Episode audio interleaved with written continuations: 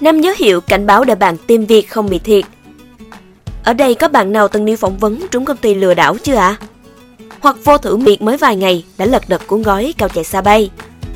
Và còn rất nhiều trường hợp ái ầm khác nữa. Không phải công việc nào cũng ngon và cũng không phải công ty nào cũng tử tế. Vậy làm sao để nhận ra những dấu hiệu cảnh báo giúp bạn tìm việc không bị thiệt? Thân chào các bạn đến với series podcast Phát triển sự nghiệp. Chuỗi podcast được thực hiện bởi Việt Nam Quốc, website tuyển dụng số 1 Việt Nam. Chủ đề kỳ này là lời khuyên hữu ích cho những ai đang tìm việc. Mình là Xuân Uyên, sẽ đồng hành cùng các bạn trong số podcast lần này. Hãy cùng mình mở sẻ 5 dấu hiệu cảnh báo để giúp bạn tìm việc không bị thiệt. Đầu tiên là giai đoạn tìm kiếm thông tin tuyển dụng.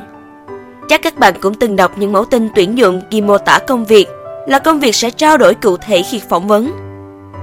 Nên cẩn thận với những công ty có thông tin tuyển dụng mập mờ kiểu như vậy bạn nhé. Vì những doanh nghiệp uy tín thường sẽ mô tả cụ thể công việc cho từng vị trí khác nhau. Mỗi nhân viên, mỗi vị trí sẽ đảm nhận một công việc theo đúng chuyên môn của mình. Chỉ những công ty có bộ máy nhân sự không rõ ràng, một vị trí có thể phải đảm nhận nhiều công việc khác nhau mới đăng tin tuyển dụng mập mờ như vậy. Và kết luận, thông tin tuyển dụng mô tả, công việc sẽ trao đổi cụ thể khi phỏng vấn. Thường một vị trí sẽ phải đảm nhận nhiều công việc khác nhau, cho thấy công ty không có quy định rõ ràng về công việc – bạn sẽ không được đảm bảo quyền lợi. Nhưng dấu hiệu này chưa là gì so với trường hợp đăng tin tuyển dụng lừa đảo. Nhất là với các bạn sinh viên mới ra trường, hãy cẩn thận trước mánh khóe của bọn chúng. Dấu hiệu dễ nhận ra nhất chính là việc nhẹ lương cao, nhằm lôi kéo nhiều người ứng tuyển. Yêu cầu công việc thì thường rất đơn giản các bạn nhé. Chỉ cần trên 18 tuổi, biết xài điện thoại thông minh, làm 3 4 tiếng tại nhà lúc rảnh, không yêu cầu trình độ học vấn hay kinh nghiệm và vân vân vân vân. Đó đó, 90% là lừa đảo đấy các bạn. Khi con mồi ứng tuyển, thường sẽ bị chúng dụ đóng một khoản phí thành viên. Càng nhiều người ứng tuyển, số tiền chúng kiếm được càng bộn. Hiếm có công việc nào mà việc nhẹ lương cao lắm các bạn trẻ à. Vậy nên hãy tỉnh táo và kiểm tra thông tin công ty thật kỹ trước khi ứng tuyển nhé. Kết luận, thông tin tuyển dụng mô tả việc nhẹ lương cao và khi ứng tuyển phải đóng phí, thường là lừa đảo. Tiếp theo là giai đoạn phỏng vấn, các bạn nên cảnh giác những dấu hiệu nào? Uhm, đã bao giờ các bạn đi phỏng vấn mà phải ngồi đợi hơn nửa tiếng người phỏng vấn mới xuất hiện chưa? Mình từng bị rồi các bạn ạ. À. Đó là công việc thiết kế đồ họa mình đam mê và ở một công ty lớn có tiếng trong ngành mà mình rất thích.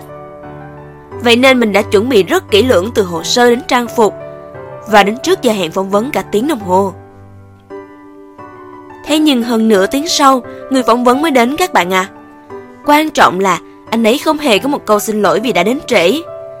Đã vậy còn kết thúc buổi phỏng vấn rất nhanh, với lý do anh có việc bận đột xuất. Chưa hết, anh cũng không hề xem trước CV của mình luôn. Suốt buổi phỏng vấn cứ chăm chăm bấm điện thoại, ngay cả lúc mình đang trả lời nữa. Mình cảm thấy anh ấy không tôn trọng ứng viên và cũng không có tác phong chuyên nghiệp của một người quản lý. Vậy nên tuy rất thích công việc này, mình đã từ chối dù được mời phỏng vấn vào vòng 2. Kết luận, nhà tuyển dụng không tôn trọng ứng viên, thường không có chiến lược tuyển dụng và lộ trình phát triển rõ ràng cho nhân viên. Bạn sẽ khó phát huy tối đa năng lực cũng như phát triển sự nghiệp của bản thân. Một dấu hiệu cảnh báo nữa, đó chính là phía công ty thường bỏ qua hoặc trả lời mập mờ những câu hỏi của bạn, như về thu nhập, bảo hiểm, lương tăng ca, định hướng phát triển công ty. Ví dụ khi bạn hỏi về chính sách bảo hiểm, người phỏng vấn thường trả lời bâng quơ sang vấn đề khác, không giải đáp đúng trọng tâm thắc mắc. Hoặc khi được hỏi về chế độ lương tăng ca, người phỏng vấn thường trả lời mập mờ, kiểu như công ty sẽ có chế độ đảm bảo quyền lợi tốt nhất cho nhân viên. Rơi vào trường hợp này, một là bạn hỏi lại và nói rõ mình muốn nhận được câu trả lời chính xác, rõ ràng hay là bạn đừng nên bước vào làm việc ở công ty này vì sau này sẽ chỉ nhận điều bất lợi cho mình mà thôi. Kết luận, công ty không có đảm bảo quyền lợi về phúc lợi bảo hiểm và chương trình đào tạo.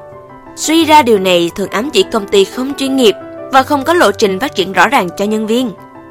Thứ ba, và cũng là cuối cùng, đó chính là giai đoạn thử việc. Ở đây có ai từng đi thử việc được vài ngày xong cuốn gói bỏ chạy mất dép chưa ạ? À? Nói thì nói vui vậy thôi, chứ thật ra cũng nhiều trường hợp vào thử việc được vài ngày xong phải vội xin nghỉ đấy. như bé em gái của mình được nhận vào làm nhân viên phát triển thị trường tại một công ty. Theo JD mô tả công việc thì em mình phụ trách bên mảng chiến lược mở rộng và phát triển thị trường kinh doanh. Thế nhưng khi vào làm việc thì lại không đúng như JD vào lúc phỏng vấn. Em mình phải pha trà rót nước mỗi ngày, photo tài liệu cho mọi người, tìm kiếm data và gọi điện khách hàng, hẹn gặp mặt rồi ký hợp đồng. Như một nhân viên sales, telesales vậy đó các bạn. Sau tuần đầu tiên, em mình quyết định hỏi sếp khi nào được làm việc đúng vị trí chuyên môn. Sếp bảo mới vào công ty thì nên tập làm quen dần dần. Sau tuần thứ hai vẫn như vậy, em mình bày tỏ mong muốn công ty điều chỉnh công việc để được làm đúng vị trí đã ứng tuyển. Nhưng sếp vẫn trả lời bâng quơ, kiểu cứ tập làm quen từ từ. Em mình thấy không ổn nên đã nộp đơn xin nghỉ việc. Kết luận, công việc không giống như mô tả JD vào lúc phỏng vấn, chứng tỏ công ty không minh bạch trong tuyển dụng. Nhân viên sẽ gặp nhiều bất công và bất lợi trong quá trình làm việc. Qua buổi chia sẻ ngày hôm nay, hy vọng các bạn có thể sớm nhận ra các dấu hiệu cảnh báo để biết trước được công ty nào tốt mà nhận việc. Cảm ơn các bạn đã lắng nghe chủ đề podcast kỳ này. Hẹn gặp lại các bạn trong số podcast thú vị kỳ tới.